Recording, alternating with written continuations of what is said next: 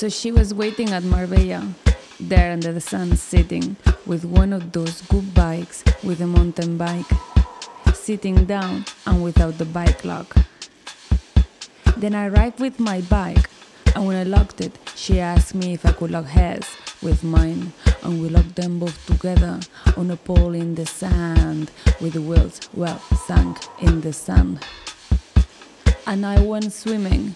for she was still by the bike, and I looked at her from the water, but she was still sitting down, warming up her body. She told me she wanted her body to heat up until she needed to get into the water. And her body heated up, and she threw herself into the water, and her knee hit a rock she didn't see when she jumped in,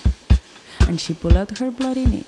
and she sucked it, and looked at me, and we swam, and we floated, and I don't know if I was the one who picked her up, or if she threw herself into my bike lock. Birds fly in a flock to one of the trees in front of the garage and start to